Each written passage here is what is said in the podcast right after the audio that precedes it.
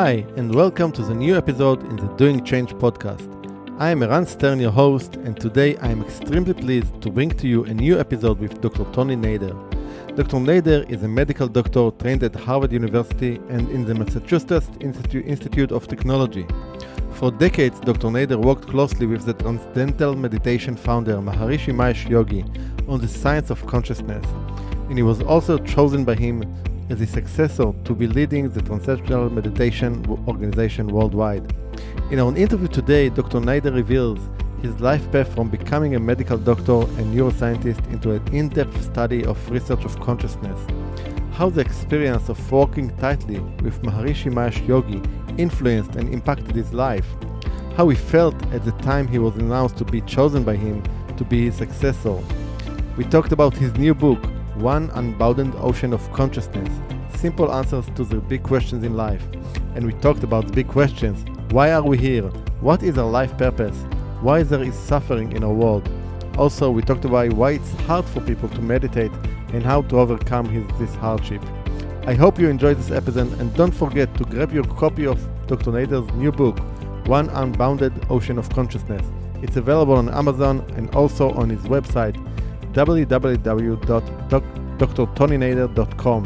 That's D R T O N Y N A D E R.com. I hope you enjoyed this episode.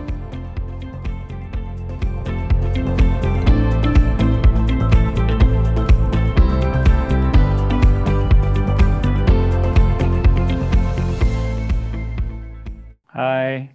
Hi, Dr. Nader. So I'm so thrilled to have this interview with you. Thank you so much for uh, having the time to do this. My pleasure. It's a joy to be with you.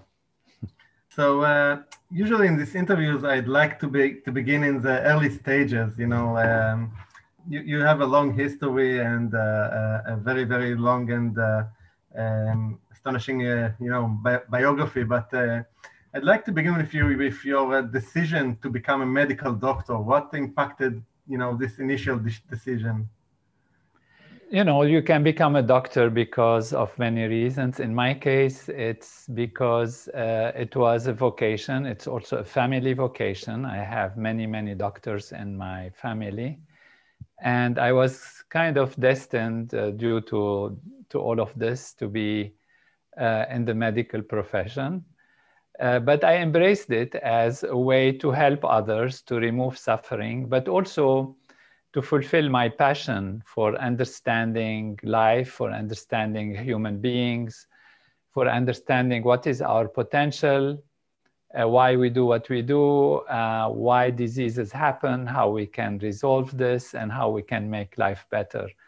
So it was um, in that uh, optics, in that direction, that I got passionate about medicine. And, and from that point on, what you know led you to the field of consciousness and studying consciousness for so many years? Like could be two different uh, things. How how did you find them together?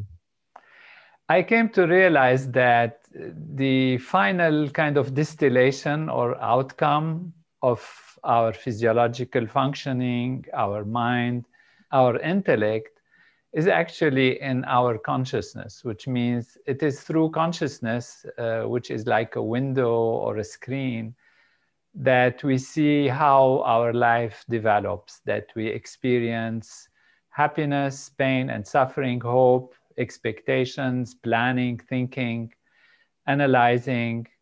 All of this happens through our consciousness. If we are not conscious, there is nothing that is uh, meaningful really because when you're not conscious you do not experience anything. You cannot plan anything. You cannot dream. You cannot have any touch with yourself with your reality.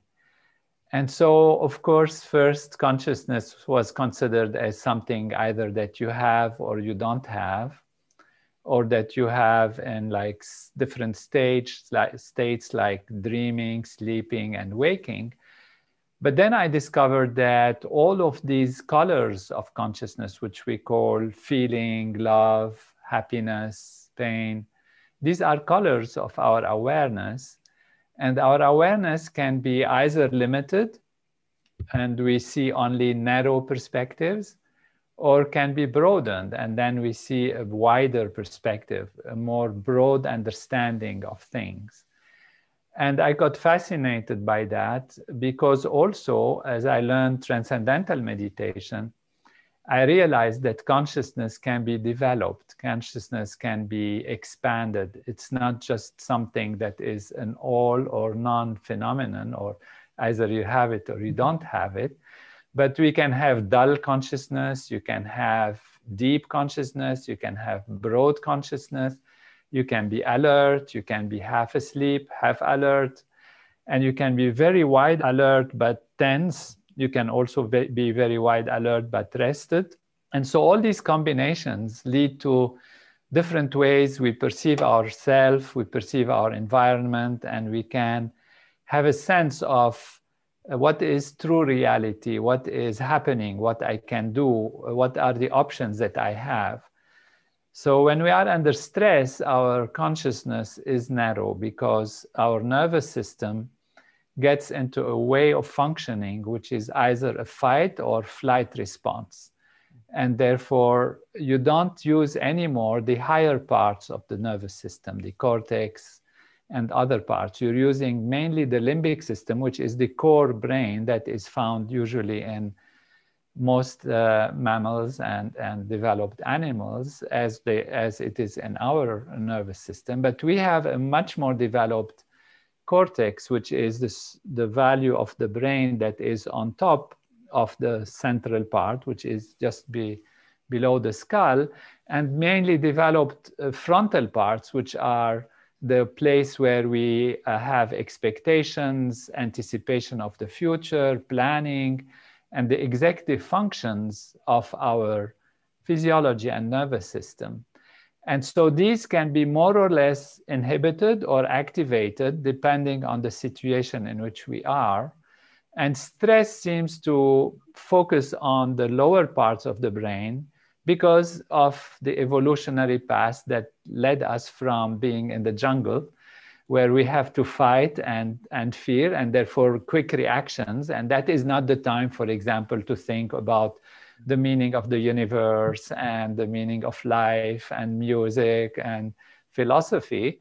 And so one gets stuck in this part and then the options are reduced because we don't have the full ability of the nervous system available to us. So I got fascinated by that uh, as having studied not just medicine, but I have been through psychiatry and then neurology and um, learning more about consciousness, about the nervous system, went into the research on it myself.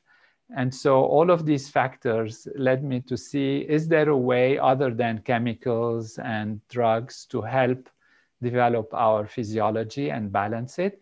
And there was this very profound holistic approach from the mind level, from consciousness level, which is based on very ancient knowledge. And so as I investigated it and practiced it and see its results, I got more and more fascinated by it and spent then my directed my career in life towards this uh, this development of consciousness. Um, so you worked closely with uh, the Transcendental Meditation founder Maharishi Mahesh Yogi for almost 30 years. How did that experience influence or in, impacted your life? Uh, you know, being near him and studying from him.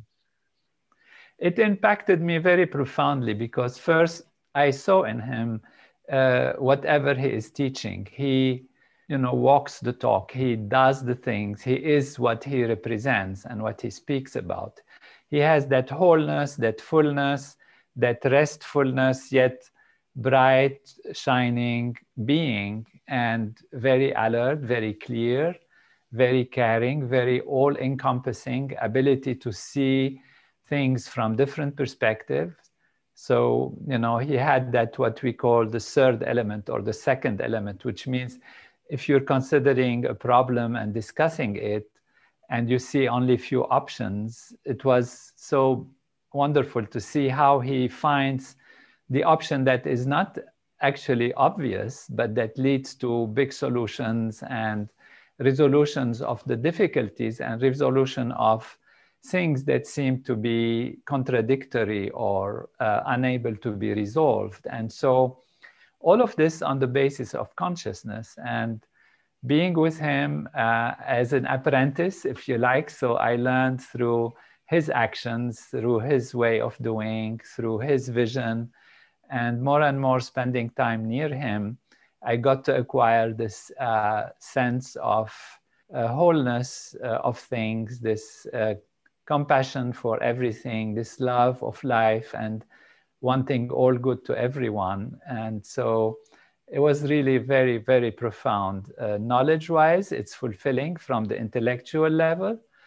And experience wise, it was fulfilling from the direct experience of uh, one's being uh, developed and grown and uh, living uh, the reality of what one is talking about.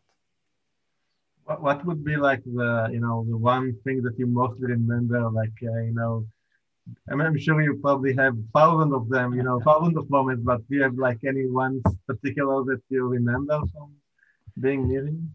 Yeah, it's it's. I think you're absolutely accurate that there's so many of them that I'll have to pick uh, one or the other. But in general, what I feel really is has been marking is the fact that uh, when I'm with him, it's his presence and uh, his ability to be with you 100%. And you feel that as if the whole world stops and there is nothing else that is going on. You know, sometimes when you are with different busy people or people who have things they are worried about, you feel that they are with you partially and their mind is also jumping on so many things behind the scene.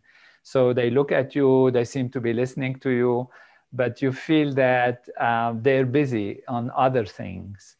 And one of the striking things is that every time, under every circumstance, even if we are in a big meeting, when Maharishi looked at me, uh, I don't know how others felt when he looked at them, but when he looked at me and talked to me, I really felt complete presence, 100% presence. And that presence is really beautiful and it really connects, it opens the door for communication, for uh, understanding, uh, for being open to uh, knowledge and to experience on a very profound level. Yeah, I'm sure, especially in you know in, in these times when you are so bombarded with so many you know, you know uh, interferences to be present to someone's presence uh, at that level, it's probably being very, very profound, I'm sure. Um, so eventually you were also chosen um, by him to be his successor. Um, um, can you get back maybe to the moment, you know, when this was announced and you, know, how did you feel, you, you feel about that, you know? Uh, throughout the years, Maharishi has had many, many structures of the organization. Mm-hmm. And so he created, you know, like uh, different names for different uh, responsibilities for different people. And then they changed and it changed over time. So when he decided to structure the whole activity of the Transcendental Meditation Program and its advanced techniques and all the universities that we have and the different activities, he said, let's create it like a global kind of uh, country almost, you know, like a country of world peace, he calls it, mm-hmm. where it's not a country that is on the basis of geography or, uh, you know, or belief, even belief system, but on the basis of consciousness, on the basis of experience, on the basis of development of the whole potential of life. And he said, I want you to be responsible for that. And he took it in a very traditional, uh, ancient way, uh, in a way that means uh, one is taking that responsibility like a parental role. And the parental role means uh, the parents love their children and they give them uh, everything to support. So it was really a responsibility of service, of giving, of supporting others, of unifying, making sure everything works well.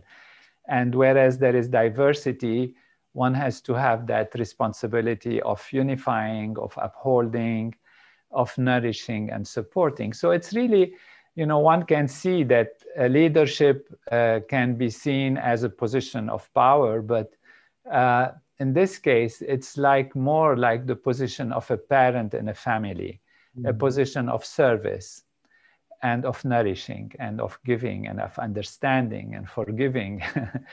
and so um, when he first did it, uh, I thought this is one of those things, maybe one day things will change.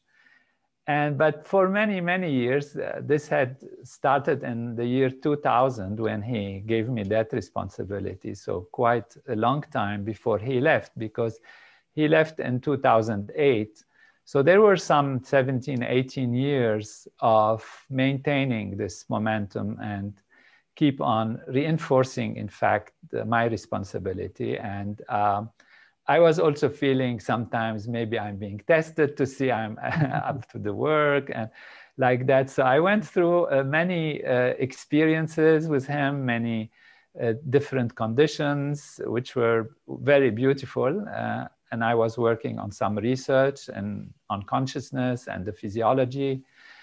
And then when he left, um, he before he left, he said, "Now I'm leaving, and I know the world will be uh, our world, of course, uh, will be in good hands." And uh, he left. Uh, you know, the, some of the last words he said is that now I'm leaving, and now you will feel the whole weight of of the responsibility on your shoulders and so this is when i realized it's it's for real so you really felt the weight kind of of course a little bit but it was a joyful weight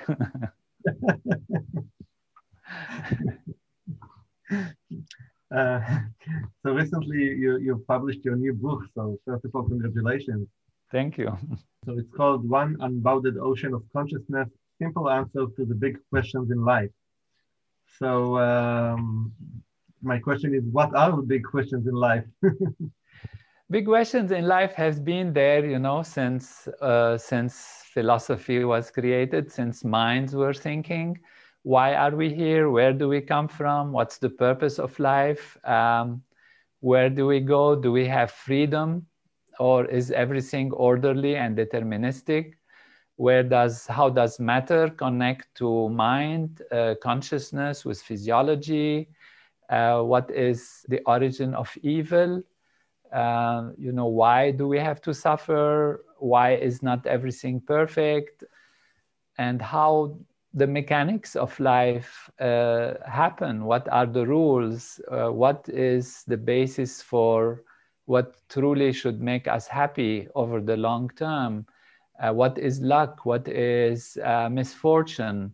Why even children can suffer, innocent people.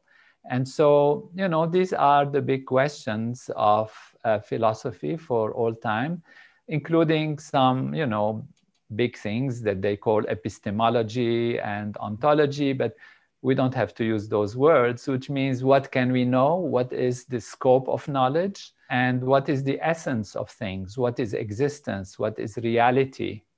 Uh, since everything's changing all the time, physiologically and all that, what is constant? What is a reference? So, such questions, and what can we do about it? Also, not just philosophical understanding, and theoretical uh, analysis, but also what can be done about it so that uh, we are more in tune with the laws of life, with the laws of nature, with the laws, if one is a believer of the divine, of, uh, you know, the will of the divine, uh, uh, if one is a believer, or the laws of nature, if one is a scientist that is materialistic in some sense.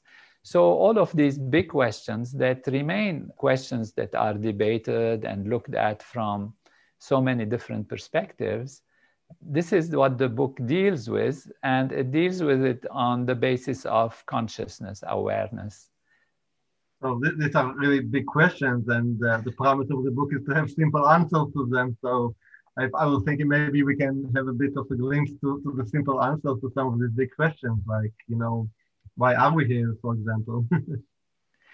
the answers, you know, are simple, but the steps to get to them require a little bit of logic. Otherwise, I can give the answer and it will look like a dogma. It will look like a belief, you know. There are many answers that are given to these questions. You know, you can say, we are here because God created us.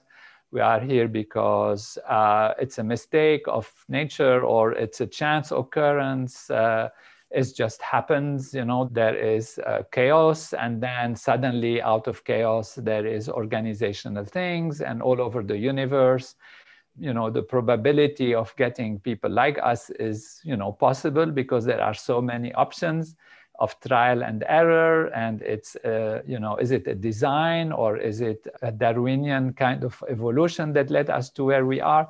So there are all of these hints and ideas that one can get from science and from uh, logic and from belief or from different wise uh, teachings and people's uh, approaches to things. And you know the purpose of life we can say is the expansion of happiness. The purpose of life is the expansion of consciousness. And when consciousness expands there is greater appreciation of the true reality from its own perspective uh, from different perspectives and then ultimately the realization of the wholeness of life is where uh, fulfillment comes so these are kind of answers, but ultimately it's also about knowledge, about knowing. Consciousness gives the ability to be conscious. And to be conscious of something is to have an observer, a process of observation, and an object that is observed. Or, if you like, a knower, a process of knowing and a known. So if consciousness knows itself, it curves on itself because that is the primary value. And as it knows itself, it experiences itself from different, different perspectives. So there are infinite number of perspectives that consciousness can experience itself from. And all these perspectives are available even through living beings or animals or trees and all of that. And they are all an expression of different ways consciousness manifests itself and experiences itself. So you can say that knowledge is at the basis of the meaning of existence.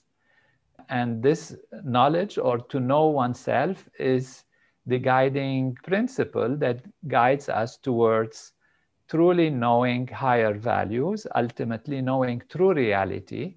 And that is why the purpose as we live is to know more, experience more, grow more, and reach the ultimate truths of reality in communion with the full value of what is real, what is truly the basis of all that that there is. And ultimately, this is the one unbounded consciousness, the one unbounded ocean of consciousness. Now, when I say it this way, and that's why it's not obvious to answer the question like this, it might sound like another philosophy or another belief system. But in the book, I go through this systematically and see from different angles of science what science says about consciousness, what is consciousness, is it material? Does it come from the activity of matter? Is it primary? What is the relationship between the non material and the material? And what is primary and how one can actually lead to the other? If it's material, how could material lead to consciousness? If it is consciousness, how could consciousness appear as matter and why? And so when one reads through it, uh, goes through the steps, then one understands that these answers are not just dogmatic uh, belief or just being thrown, but uh, the outcome of systematic deduction and systematic logic. And I hope that the readers will find in this a source of thinking and analyzing and pondering and experiencing, and hopefully uh, understanding uh, this purpose and this perspective in life, which ultimately uh, is what is um, mentioned by all the big traditions of knowledge and wisdom, including the belief systems, which it rejoins and rejoins them on some common denominator that shows that uh, even the great um, knowers, the great prophets, the great, uh, you know, even scientists ultimately merge and come to a point where they could see and understand this as being the reality. So you said that uh, one of the purposes of life is, is to, uh, to experience and to have uh, to, uh, to happiness and, and awareness. And um, so I, I, I, totally all for it. But you know, in life you also have the other part, the, the, the, the misery and the suffering. So are these also you know uh, parts of our life that we cannot uh, have life without them? But you know, what's their purpose in our life? we can have life without them, but um, it's a question of uh, again that brings us to another big question of life, and that is freedom and responsibility. And uh, then why, you know, why we get uh, what we get. And ultimately, it is uh, in the process of growth and development, one can meet situations and circumstances. And from those situations and circumstances, one can uh, grow and transcend them, if you like, go beyond them, but also learn from them. And one can open and, and widen one's awareness as one grows uh, into uh, different perspectives and then be able to make better choices in life. So we can say that basically uh, there is responsibility also uh, in action. And this is you know what you sow so shall you reap. This is whatever one uh, plants uh, one can get the fruits of one's action. So if you plant an orange tree then a few years later you're going to get oranges from that tree. Mm-hmm. and you know if you plant a lemon tree you will get citrus trees you know. Both are useful the lemon uh, is uh, you know is a little more sour the orange is more sweet but you can use the lemon also uh, to you know to make other foods uh, balanced and give a good taste. And you can use the orange for sweet things. So all these things come as possibilities based on our actions and the reactions to our action.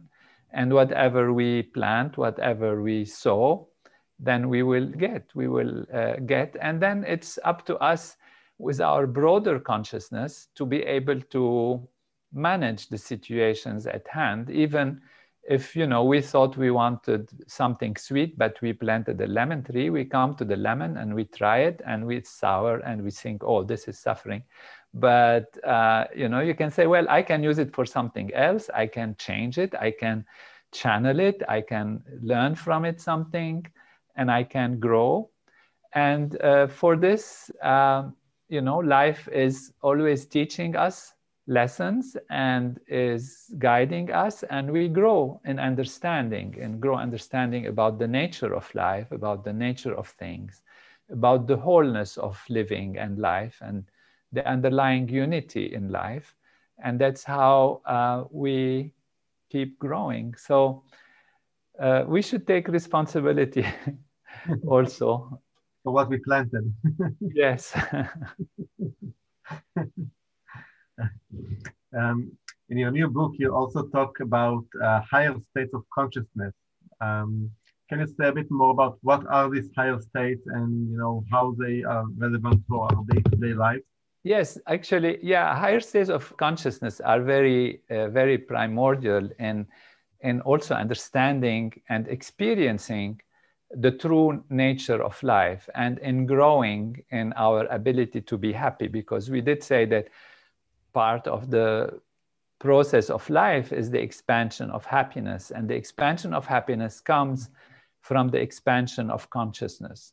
So we have states of consciousness even from um, purely scientific level. We have sleeping dreaming and waking that have their own signature, that own characteristics of not only the experience on the consciousness level, on the awareness level, but also physiological changes. In sleep, you have a different physiology, different brainwave activity, different hormonal secretions than during uh, dreaming or during waking.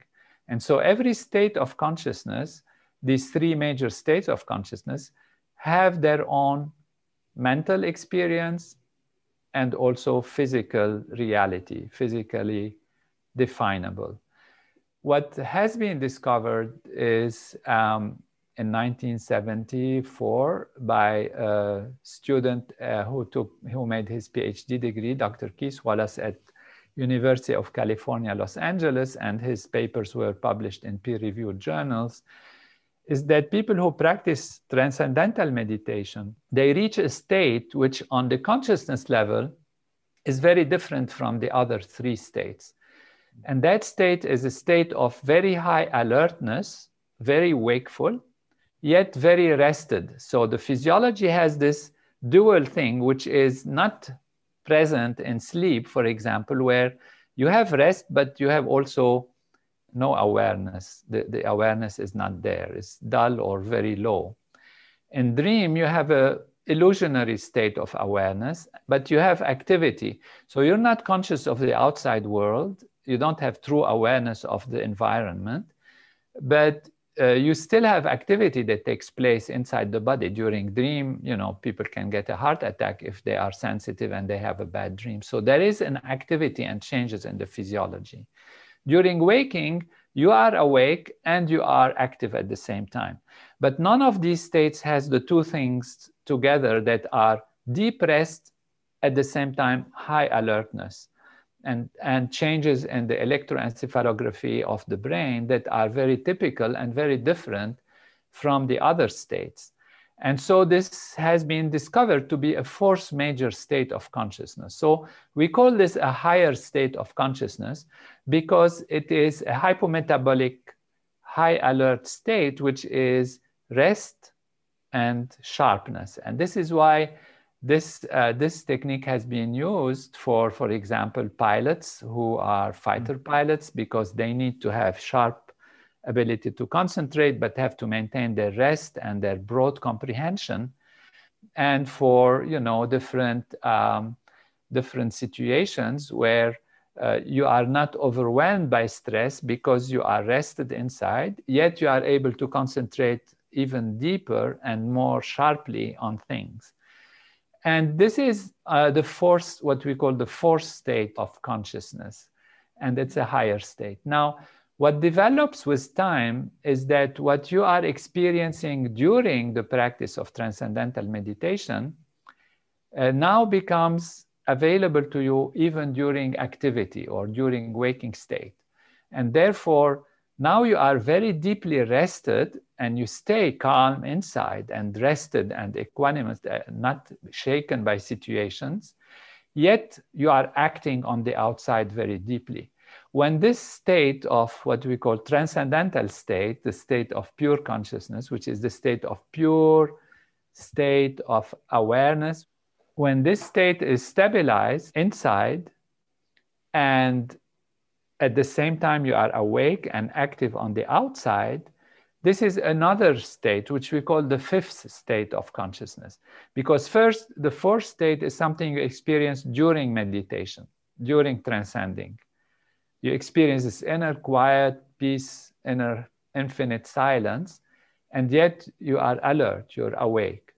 Now, when you open your eyes, this silence stays with you a little bit, but not completely when you are practicing regularly this technique, this state of inner silence, inner quiet remains with you all the time, even when you are active. That we call a fifth major state of consciousness. Mm-hmm. And from there, you have even a higher glorified fifth state of consciousness, and ultimately, what we call unity consciousness, when you realize that this state of pure consciousness is not only inside you, but it's the sap that nourishes all aspects of life, that it is the source of all the outer existence. Is that what they call the one field?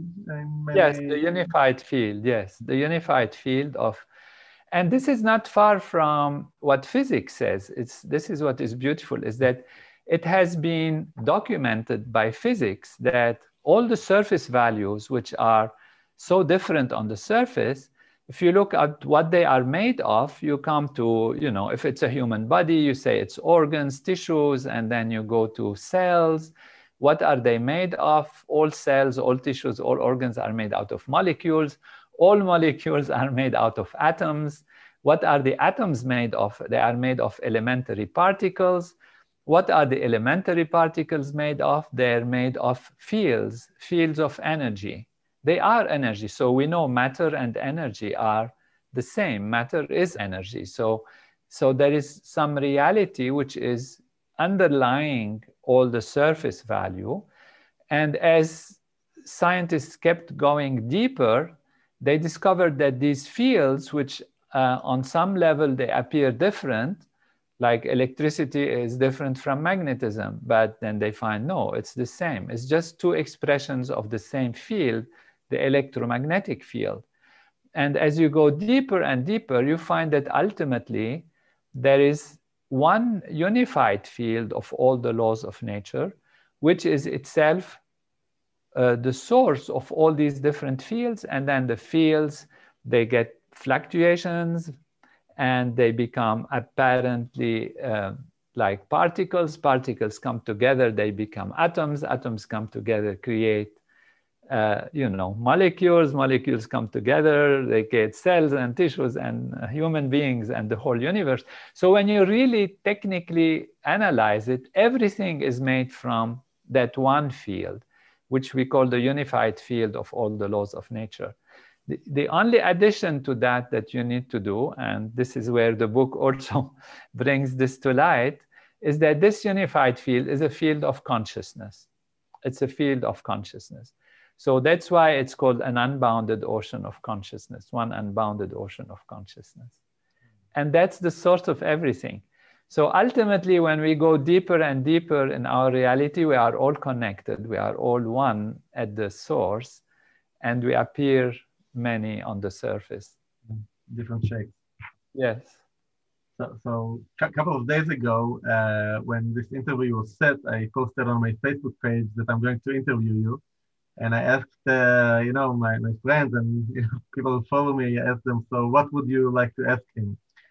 And uh, there were a couple of questions there, but I, I picked two, which I want to bring with you. Um, so one of them, uh, the question, it repeated itself in different ways. It is that uh, people realize the importance of meditation and how it helps you. But the question was, so why is it so hard to, to, to do that? You know, people people find it a bit hard or struggling with being able to do it or to feel what they are, you know, believe they, they should feel. Very important question because there are different kinds of meditation. You know, if you take um, if you take let's say why some some white powder and you say well this is white powder okay but what powder is it talc powder is it sugar is it salt? Is it, you know, anything else? It could be a million things, you know, or maybe not a million, but whatever. it could be a number of things. So not all meditations mean the same thing. So you have different techniques of meditation. You have concentration techniques. These are more difficult because usually you take a flame, you take an object, and you force your mind to stay on that object. So this is concentrating, and the mind tries to go away, you bring it back, you bring it back. And that is hard and as if it's work. You have other techniques such as contemplation techniques. Contemplation techniques is like you take a word, uh, let's say love or compassion or some nice proverb, you know, humans were created in the image of God or something like that. And you start thinking about it you analyze it, you contemplate about it, you contemplate about your life, you ask questions about things. So it's kind of floating around. And all of these uh, are helpful. You know, there is mindfulness also that we, we know is now very, uh, very common. Uh, mindfulness where you actually uh, you know become mindful of something like your breathing for example usually our mind is jumping around we say now let me direct my attention to my breathing. So you feel your breathing coming in and out and you are usually told if if you feel some sensation or some fear or some feeling or anxiety just try to witness it try to uh, say it's only a thought that it's not you and therefore you know you be mindful of your breathing go back to this go back to that. All of these are have effects but they are guiding the mind towards something specific. What we say is the mind is like an ocean. It's active on its surface and more and more quiet as we go to its depths. Once we reach the bottom of the ocean it's completely silent. And the mind is like this, it has all this dimension. Being on the concentration or contemplation or directing the attention of the mind is like floating on the surface of the ocean. Uh, it gives you some joy, you might dive a little bit, but it is a kind of work a little bit. That's why people say, or the question comes that why is it difficult? Because you have to do something you've been working all day and now you have to come and do something again. And you just force the mind and you don't want you want to float around. Mm. transcendental meditation is really different. It's very different. Transcendental meditation does not control the mind does not force the mind does not try to do something. It's a simple technique that allows the mind to dive towards the inside of the ocean of the mind so you take the right angle, of course, there is a technique, and you allow the mind to settle down. And the mind settles down guided by its own nature because it is searching something more pleasant. That is the nature of the mind. And inside is the source of our creativity, the source of our thought, the source of our intelligence. It is ourself. It is the source of who we are. And that is the unified field that we talked about. So whenever you give the mind something that attracts it, and in this case, the inner self, then it goes to it. And it goes naturally. So you don't have to force it. You don't have to make an effort. You don't have even to guide it. And that's why transcendental meditation is extremely easy, extremely simple. In fact, the only difficulty of transcendental meditation is if you try to make an effort if you try if you try to make it work more than just being innocent about it. So, so maybe, maybe, it's something that is like you know uh, controversial to how we used to life. You know we used to put our effort to get a result and here it's to say something completely different. Exactly exactly. We're always projecting outside but we remember that the effort the action is based on thinking. When you act you think and then you act, you plan and then you act. And so, in order to have effective action, you have to have powerful, effective thoughts, effective planning. And then, if the effective planning is a good action, a good action leads to achievement, and then achievement leads to fulfillment. So, in order to get fulfillment, you have to have good achievement. To get good achievement, you have to have good, powerful, purposeful action but to have good, powerful, purpose, purposeful action, you have to have good thinking, good planning. And where does the thought come from? From somewhere inside. So we dive inside ourselves to the source of intelligence, to the source of thought. And this is how we have a dynamic action based on, on clear thought process. So if you are tired and you're acting all the time and acting, you get tired and then you get lost and then you fall, fall apart. What you need is rest. You get some rest during sleep, but it's not enough. You need a deeper rest. And that's what transcendental meditation does. It actually gives you very deep rest. So you go inward in order to be effective on the outside. You let go, you go deep within, in order to go outside. So if you want to throw a stone, you don't just do like this. You go back, take a, you know, and throw it. If you want to, you have an arrow and you want to throw the arrow to the target, you pull the arrow back. And by pulling the arrow back, then the target can go forward. So pull the arrow back in the self, take the strength from the roots of life. It's like the tree wants to go high. You can say, what is it wasting its energy and time to drive down in its roots? Why shouldn't it go out and create a beautiful tree? Well, without the roots, you don't have a tree. It mm-hmm. needs the nourishment. So we need to go down inside. And that is the moment, 20 minutes, morning and evening, where you dive within and then you shoot the arrow in powerful way. So I, I know there have been some studies, and I'm sure you know more about it, that, you know, if we get enough people to meditate together, uh, can that really impact, you know, uh, humanity or in, impact, you know, situations like in very conflicted areas or things like that? Absolutely. Th- this has been tried many, many times, and we have research on it. And this is also important is what at what level we are meditating. If we are floating on the surface of the ocean, then the effect is on the surface only. If we dive deep, so if we transcend, then the effect is there. So the mm-hmm. effect comes from owning that field, which is the source of all the surface value. If you want to act, you know, on a, on a mechanical level, it's very surface. If you go to the energy on a deeper level, you get much more power. The, the deep level of atomic energy is much more powerful than the surface mechanical energy. And deeper than the atomic is actually ultimately the self, the unified field. And that we have access to as human beings through our consciousness. We transcend and then we enliven the field, which creates balance and strength and invincibility and peace and prosperity.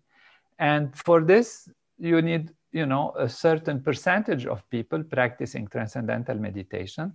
And the more advanced techniques, they have shown that uh, only the square root of 1% of the population of a country uh, or square root of 1% of the population of the world practicing these technologies together enliven natural law and uh, allow people to find solutions on the surface that they didn't think about before because they were acting with limited perception, with limited vision. Now they see broadly their interest on a short time and on a long, long time, and they um, these solutions come up because there is more clarity in the collective consciousness, what we call the collective consciousness.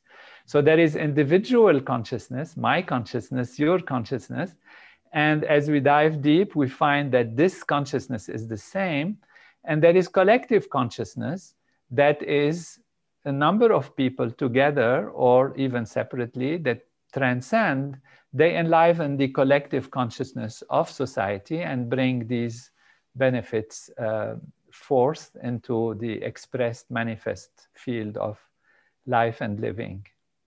Are, are we any close to this one percent of of people, you know, to have this? Not really, not yet. We're working on it, and thanks to your uh, your uh, talk today, and maybe we will have a few more. and like this, we gradually, gradually learn about this aspect of life and enliven it in our life. Mm-hmm. So the other question I got for you uh, from from folks is um, is uh, well actually that's one if your book will be uh, published in Hebrew and second is when are you coming to Israel? oh, I I look forward to coming soon. Uh, the book is uh, now only in ebook in English and it's in print in, um, in Spanish and in ebook in Spanish, and is being translated in Hebrew. It's uh, we hope within few months that okay. it will be published in, in Hebrew. It's the work is going on, hopefully two three months. Uh, I hope, but you can get it on Amazon or or the other parts as an ebook in English. We'll, we'll put a link with this episode as well, so people could uh, have a direct link to the Amazon uh, book.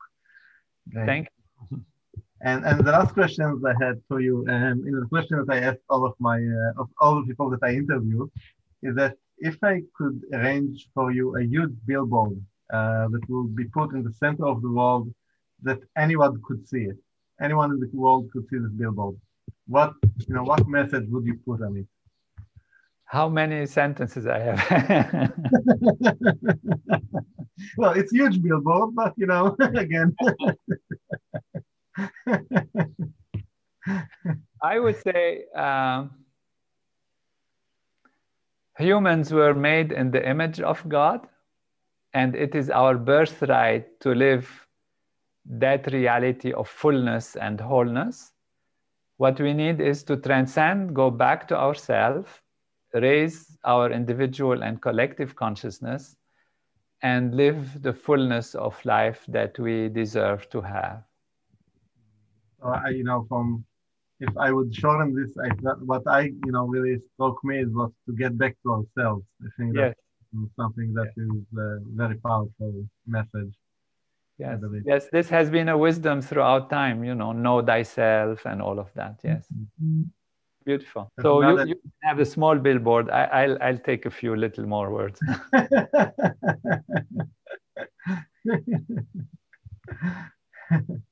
so I, I really, really want to thank you for your time. Uh, it's uh, been a real privilege for me to have you here and to have this interview with you. And I hope uh, this this interview will find more people, you know, relate. I'm sure it will, and uh, we'll get closer to this one percent. wonderful, wonderful. Thank you. It was really a pleasure. You're, you're, it's a delight to be with you. It was, it was a joy, and uh, maybe when your um, your listeners and those who follow you reads the book, we can come back and answer questions if they have. It yeah, will be my joy. Will be wonderful. Wonderful. Thank you. It's really a joy. Take care. All the best. Bye bye. Bye.